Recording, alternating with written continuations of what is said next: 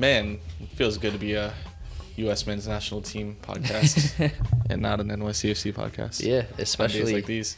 I'm glad that we're going to see Sands on that team because it's something to look forward to related to NYCFC.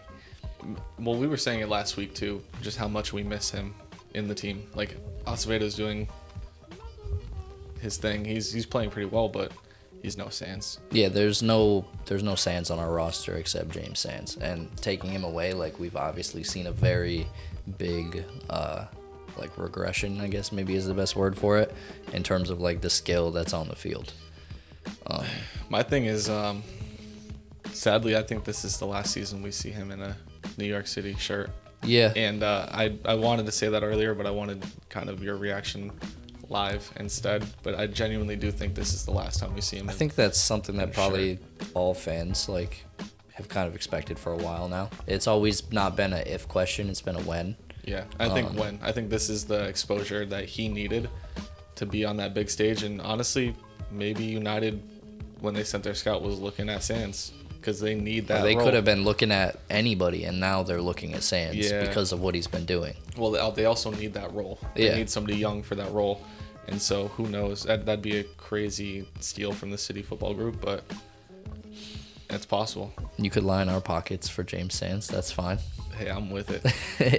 If we could sell Sands and somehow we get a stadium out of it, maybe we could just call it a W. I guess. I think that would be right. Even.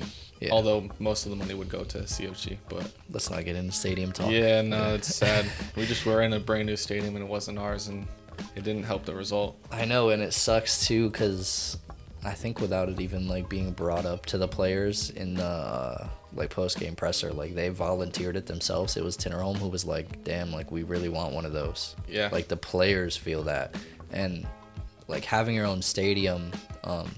Is something that can even be used as like a tool for bringing players in or like retaining players that are there. Like, exactly. You know, how long does somebody like Tinnerholm, how long is he going to think, oh, I wish I had one of those before he's like, why don't I just go somewhere that has one of those? You know what I mean? Alex Ring. Yeah, exactly. Alex Ring. Exactly. Stuber, like, and he was a captain. He was above, you know, in terms of like seniority and respect in the team of Tinnerholm. So it's not out of the norm, I guess, that it could happen. Yeah, well, but it also sucks to like you prepare all week, or even you're mentally prepared to play a game at Yankee Stadium at your home stadium, and then all of a sudden you're kicked out by the Yankees. Yeah, just for them to, you know, lose. Yeah, I mean, it's their home too, like whatever at the end of the day. And I don't want to be we've always, you know, off camera have decided that we don't want to be the guys that like harp on like the stadium stuff. Because, like, you can go on Twitter and get enough of that, you know, every 5 tweets that you pass. But, you know, it does get to you at some point, especially when you start pairing it with all of, like, the different things that you're seeing from the FO, you know, related to season ticket holders. You know, we're lucky in the way that we live in Connecticut, so it, like, screws us out of ever becoming season ticket holders. Yeah. So we didn't have to face this, you know, fraudulent behavior, let's like call it what it is. Pretty much criminal. Yeah, I think genuinely criminal. Yeah, I don't know. I think they're gonna find out whether or not it is. There's like some, you know, season ticket holders that are rightfully very upset about the situation. Well, we'd be the same. It adds fuel to a situation that's already, we're not happy about it, period. And then to then be like, you have to drive farther, and we're not dropping the price, so we're actually gonna raise them. Yeah, is actually insane. And you know, from a club who on many issues haven't made clear statements or come out really, I think it's just another one of those situations where they're not on the right side of publicity. Yeah, things like start to pile up at a certain point, and then when you like start to pair in the fact if like the on-field soccer isn't going well, it creates like a real nasty storm for fans to start getting pretty upset, you know, in person and on Twitter. And these are like your diehards that are meant to be out there like dying in battle for you. Yeah. And like you start to lose some of those people, and it sucks to like see some people like that on Twitter too. Yeah. But like, you know, we understand completely. Like we're in a spot where we love a club and we want a club that makes statements when statements are needed and fires people when firings are needed, regardless. Yeah. You know, that's just a club that we want to love, and that's not currently what we have. Yeah. That's probably all we could say about the FO. We debated over the 10-day break, like doing like a like our message to the FO, sort of on behalf of what we feel as fans and what I would assume. I think all of NYCFC fans are in a very similar place. You know, maybe not when it comes to like the analysis of players and stuff like that, but when it comes to the analysis of the character of the club, you know, there's no, you know, deviating. We all kind of, we feel the same way, because really it's just like you're a human and you can think about situations logically, and somehow the fans think about them more logically than the people club in charge of the club. So I don't know, everybody's on the same pulse. We didn't make the here's our message to the FO video just because we typically stay about the soccer, but that's about, those 5 minutes are about where we're at. And you know, there's some things where we're not going to go super into detail because it's really not, there's nothing that we're going to say that's going to be outside of what you've read and heard already. We agree with it. Yeah, exactly. And so you know, that's the club that we want to support. Yeah. So let's get in depth about Columbus now. So Zelarayán, yeah. He's a free kick merchant. Not to take anything away from him. It does take like incredible skill. Yeah. Unless you're facing our friends, but it does. And I don't want to take anything away from him, but it is like a little bit of a free kick merchant situation. And that's me being an upset loser. That's me being a sore loser. Maybe something that you were talking about was not, you know, the typical opinion on Twitter was that, you know, Sean Johnson in that situation would have done better than Barraza. Yeah. So I think my tagline for the episode, that like if I wanted to put one thing across in this whole thing, is like, don't be like too upset with Barraza and like expect that Sean would have done way better. Evidence shows against the exact same player in the exact same situation, he does not do that. Exactly. He's not that guy. Yeah. So he's not. It doesn't seem, you know. And it's crazy because I saw somebody that tweeted and they're like, "Dang, it would have been nice to still have Stuber on the team right now, wouldn't it have?" I don't know. I don't have the evidence to say Stuber does. Yeah, it's impossible to be like, "Oh, if he was put in this situation," because we can never truly know how it would have went. I think Josh Saunders does better than Barraza in that. That's really all. That's the evidence that I have. Yeah. Regardless, I like basically it's just like, you know, don't be too mean to Barraza and too kind to Sean, because as you said, like the evidence this season would have pointed towards Sean having identical performances last night to Barraza. Yeah, I mean, and you know what? I don't know who tweeted it, but like we cannot forgive Greg Berhalter for taking Sean away for our captain for a month to ride the bench. Yeah, no, that's insane to me. Yeah, and it's also insane to the point of the FO to allow that to happen, because you know there is some level that the front offices have to deny a player from going to a tournament. And you know what, Sean, I'll be honest, he probably wants to be there, because you know you have to think of the possibilities. Like if something was to ever happen where he would have gotten a shot to get in the team, like he would hate that for the rest of his life. But so it's tough. There's just other guys that you can get in there to ride the bench that are equally as experienced with the national team. There were many other stars that didn't go. It's just an insane contrast between the excitement about James Sands being there and like how good that is for him. Because you know at least we have somebody that can cover. But for Johnson, that's our captain, that's our number one keeper. If Sean was starting every game, then it would be amazing. I wouldn't care. Yeah, I wouldn't care if like, you know, if Barraza costed us 3 games or 4 games over the course of it, because I would prefer for Sean to be furthering his international career without a doubt. Yeah. Despite him being our captain, despite him being the best keeper on our roster. But it's not that situation. So it sucks when you see the time lost for really no gain at all. No reason. Like no gain. Yeah, and he's not getting experience. I mean, you made the point of maybe Matt Turner goes down, which also wild and sad to see that we give this guy an opportunity. I like Matt Turner, but does Matt Turner get that opportunity without going insane versus us? Against us? Probably not. Yeah. If we're being completely honest, probably not. Matt Turner probably stays in the depth of like guys that we don't talk about. Yeah, I think people knew he was good, but like that was like a breakout game where it's like, oh, this guy is something else. He's been in form this season. Like he deserved the call up. I'm not saying he doesn't. But without him going insane against us, does he really get the opportunity? It's hard to say. It's probably Sean's show. Yeah. I don't know. I think, well, you know, Ethan Horvath isn't going to get called up because for whatever reason we've got a B-side out there. He didn't get the call up because he just got a big money move.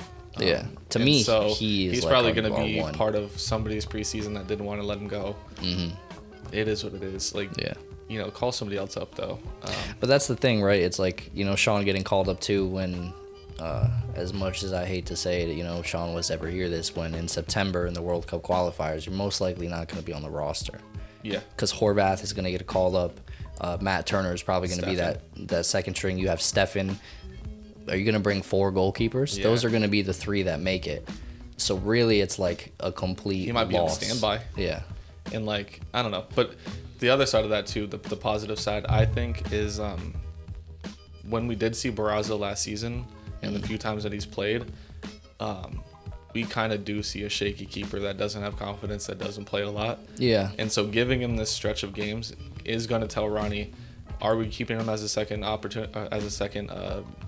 yeah, or are we just going to get rid of him? And I think it's trending towards getting rid of him, and that's good. Yeah, it's nice to get the clarity. Get less deadwood on the team. If we're going to be more clear on Barraza at the end of this, and he's going to be the second choice. let me hype my man up one time, because that save that he made against Barry, I think it was, that was a great save. It was a great save. Like, but that was nuts.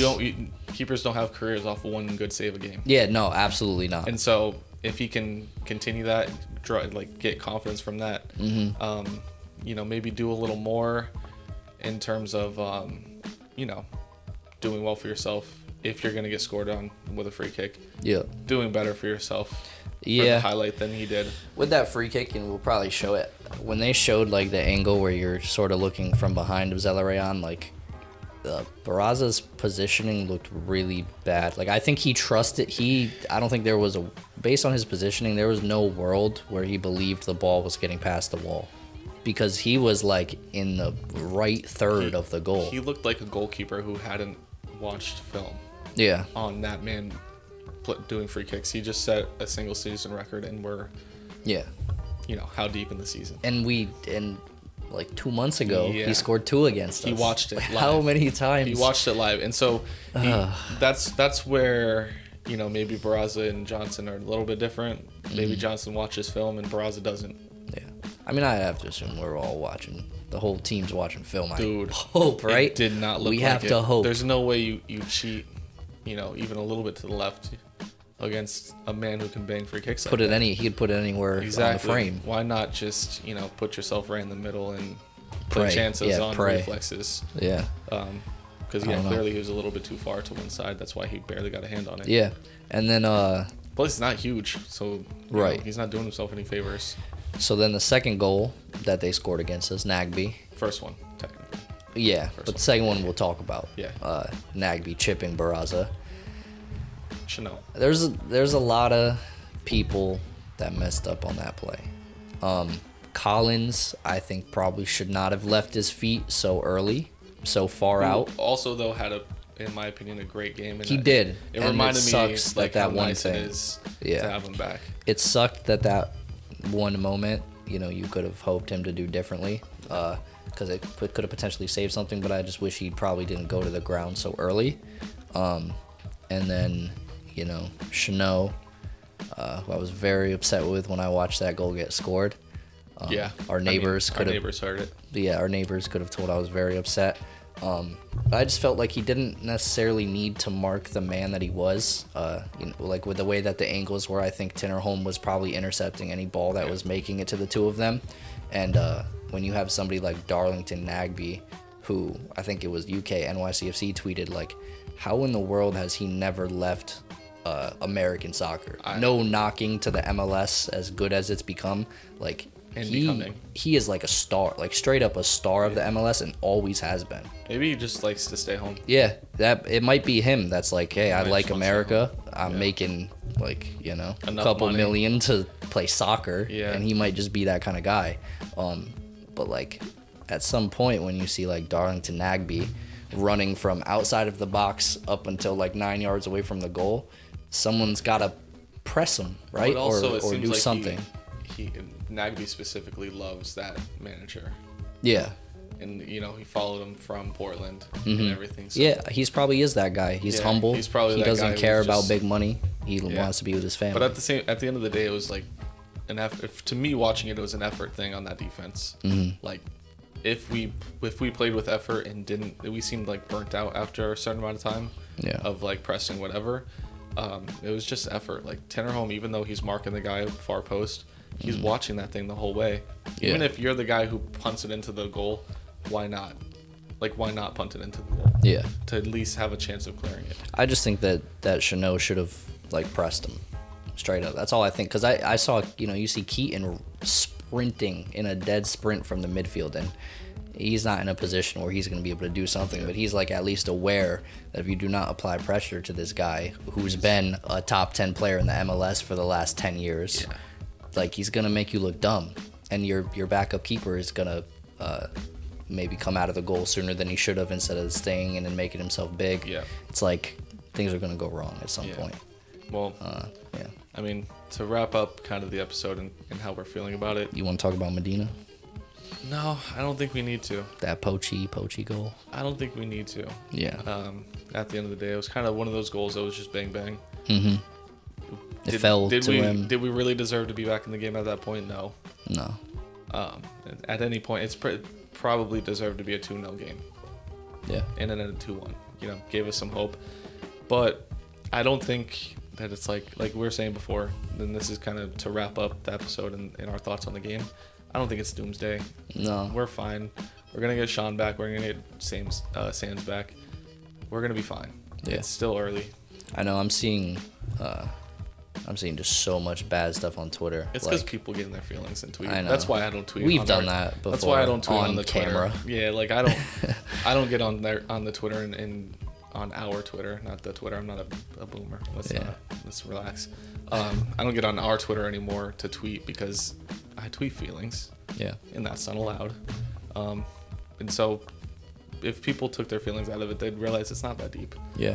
We'll be fine. What was this, the 11th game of the season? Yeah, we're going to be in the playoffs. We're going to be fighting for a spot. I think that's important because I even saw people saying, like, we're not going to even be in the playoffs. Yeah. And that, to me, it, like, isn't even a possibility. Yeah. And I know, and I do know how this team is and how things can often go very bad very quickly for a long period of time, but I really can't imagine looking at this team like, regardless of Ronnie saying that Hibbert is still a month or more out and Thales is being taken out of rotation because his knee. These are things that are going to have endings at some point while we're still in the regular season. Like, these guys are coming back. And I think anybody in their right mind that, you know, knows a thing or two about this roster and about soccer are not going to see if this lineup is, like, relatively healthy. Yeah. We're in the playoffs. And there's no way around it. I don't care for 1 or 7. Yeah, it doesn't matter. I want to be in the playoffs. I want to be in the fight for the title at the end of the day. I don't care. We finished first before and bombed out first round. I don't care where we finish. Yeah. Simply. I want to win games, and I want to be in the playoffs. Yeah. And we're going to be in the playoffs. And we're going to do that. And James Sands is playing internationally right now. Enjoy that, because that's all we're going to be able to enjoy right now. Yeah. We got a quick game on Wednesday. Watching him and GB, Greg Berhalter, literally copy and paste his role over to U.S. Men's National Team and basically build the team around him, it looks like. Yeah. Once he was subbed in and he realized, oh, this guy is a piece. Then he's like, around. Oh, so I can rock 3 center backs and have very attacking wing backs. Yep. And James Sands can play center back and CDM. Yeah. I'm going to do that one. Exactly. Show Ronnie how to actually do it. Ronnie, take notes. That's what I'll end on. Ronnie, go watch the U.S. Men's National Team set up and how they do it. So we've got Montreal soon. Couple of days. Again? Let's let's, you know, think about it. Montreal's not that bad of a team. They beat us last week. I know. They beat us last week. We're not doomsday. 11 days ago, dude. But we're not doomsday. We're not doomsday, but dude. And Montreal is a team that, you know. You know, come in with some heart. Come in with some balls. And let's beat Montreal. Yeah, I think it's that. We've beat Canada this week already. What's the word? I don't know. I think it's just like. It's the part of the. It's one of those parts of the seasons where things probably start to feel like they're dragging to players, and like you're looking for motivation to spark back up. So well, they're also watching. It'll come. They're watching like the Sanchos of the world and like, you know, all these stars. They're on vacation. And they're also, like, you have to consider grind out against Montreal. Yeah, we got to do this. We also had to just play, like one game over the course of like 22 days. Yeah. Like you're not really in form in soccer. Like, you know, playing Ronnie's matches. Probably upset about that too. Yeah. He gets mad about it. Anyways. We're playing too much. We're playing too little. Yeah. But we'll see you guys next week. Yeah. Post 90. Hopefully with a W. Platforms. See you guys. Peace. See ya. Yeah, hopefully.